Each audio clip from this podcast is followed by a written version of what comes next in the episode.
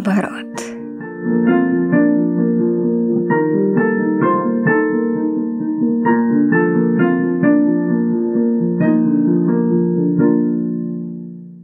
Всем привет! С вами Рожнова Елизавета, и это мой подкаст «Мир наоборот». Ну да, сразу очень много вопросов. Кто я? Чего я хочу? Зачем вообще все это делаю? Что такое мир наоборот и в чем вообще суть этого подкаста? И да, первый выпуск я решила сделать таким ознакомительным а резюме, где я отвечу на все эти вопросы и постараюсь прояснить лейтмотив подкаста, чтобы не оставалось вообще ни одной неясности. Ну что ж, приступим. И первое, что я хочу вербализовать, это почему мир наоборот, и почему такая обложка, почему такое лого, и в чем соль этого всего, собственно говоря. А соль этого всего очень проста. Аутизм.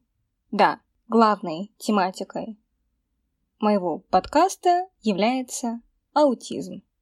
Причем то, в какой форме я буду вещать. О, раз. Раз и аутизм – это синонимы. Только раз – это расстройство аутистического спектра и считается более научный термин, нежели чем просто аутизм. И я пока не знаю, в какую я буду оболочке об этом вещать. То есть это будет моноподкаст или это будет какой-то подкаст, куда я буду звать приглашенных гостей, может быть, даже экспертов. Ха-ха. Ха-ха. Мечтать не вредно, да? Либо это будет подкаст в формате интервью. Я пока не знаю. Ибо я вольна. Я вольна, и моя главная цель — вещать интересно. Моя главная цель — делать так, чтобы социально значимая проблема, социально значимая тема аутизма, она вошла в массы. Мне очень важно преподнести информацию не сверху вниз, а снизу вверх, потому что кейсы трансляции информации сверху вниз, они есть у нас в государстве. Их очень мало, но они есть. И что мы имеем? Эти кейсы не всегда успешны, потому что большинство россиян вообще не знают, что такое аутизм, и как он проявляется, что это за диагноз. Существует очень большое количество стереотипов, и моя задача просветить ту аудиторию, которая у меня есть, Надеюсь, что она у меня есть. И которая у меня будет. Кстати, вот вопрос про аудиторию — это тоже насущный вопрос, потому что я пока не знаю, в каком формате я буду вещать, ибо мне хочется это делать непринужденно, потому что я тоже приверженец такой идеи, что говорить о любом феномене нужно просто.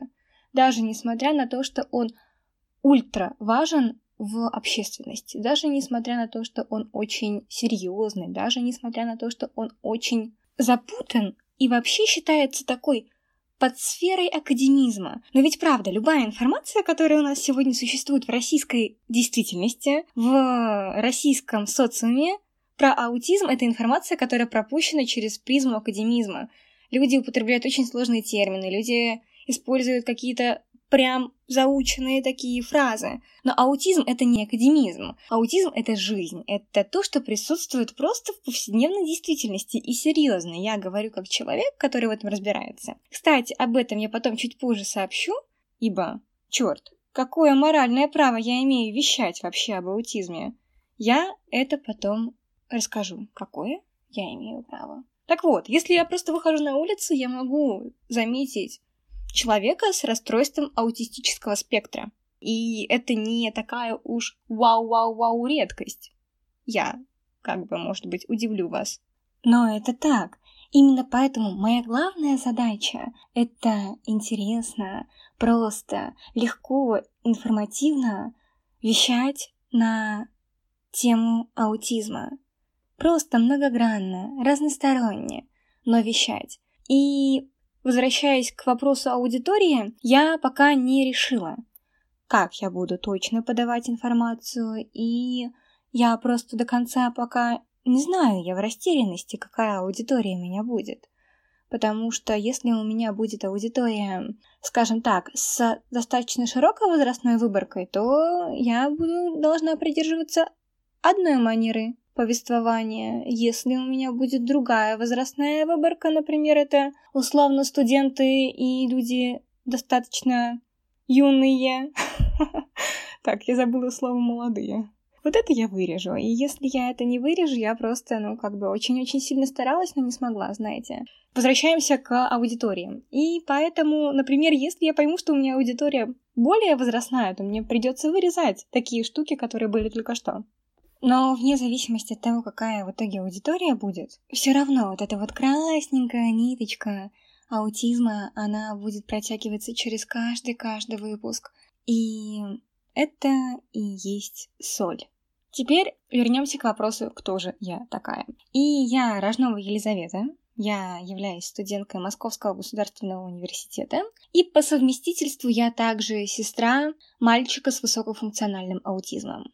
И на самом деле для меня вопрос о моральном праве вещать на данную проблематику стоял очень остро. Потому что идея о подкасте у меня зародилась очень спонтанно в апреле, и в апреле я уже начала записывать подкаст. Кстати, если вы слушаете вдруг подкаст не в апреле, знаете, я просто не справилась. С хостингом я его не поборола, и если вдруг вы слушаете его в мае, я надеюсь, что он не выйдет позже, чем в мае, то просто, просто я не смогла. Я боролась, но вышла из этой битвы, видимо, побежденной. И вопрос о моральном праве вещания для меня стоял очень остро, потому что лично я, когда слушаю кого-то где-то, то у меня всегда в голове есть один вопрос.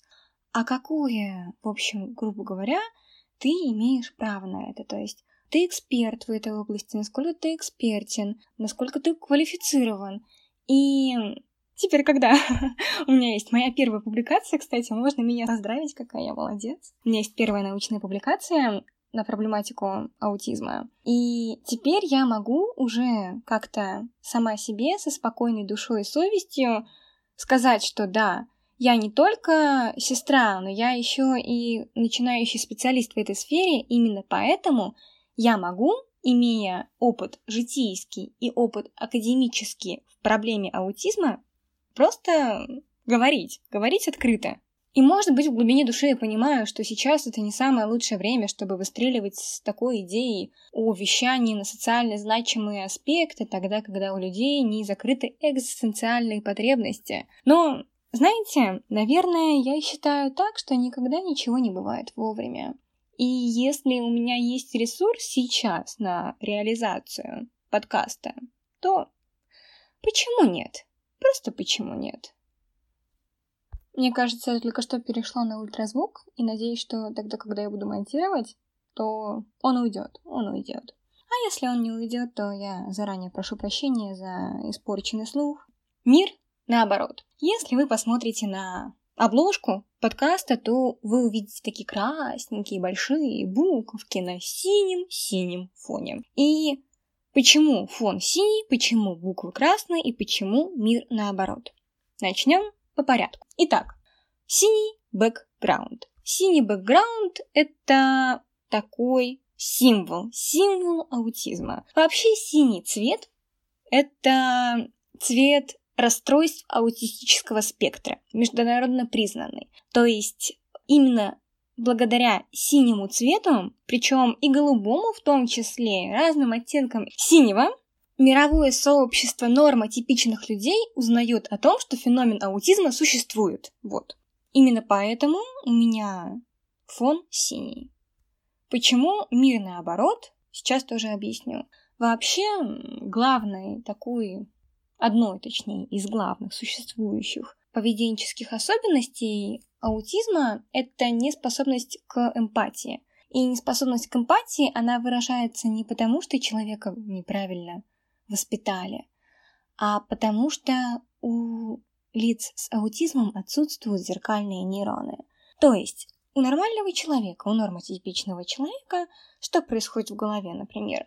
Я Иду, иду, иду, хоба, ударяюсь ногой о косяк. Рядом со мной моя подруга, и она видит, что я заплакала. И она сразу, если она норма-тип, побежит ко мне, спросит, как у меня дела, все ли у меня хорошо, и у нее мозг сработает, как бы отзеркалив мою боль на себя, она поймет, что мне больно, и проявит сочувствие.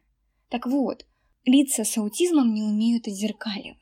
И поэтому они видят мир совершенно иначе. Вы представьте, у вас просто гигантский пласт социальной активности стерт, потому что у вас просто нет способности у организма, у нейронных связей это воспроизводить. И поэтому я решила, что назову-ка я мир наоборот.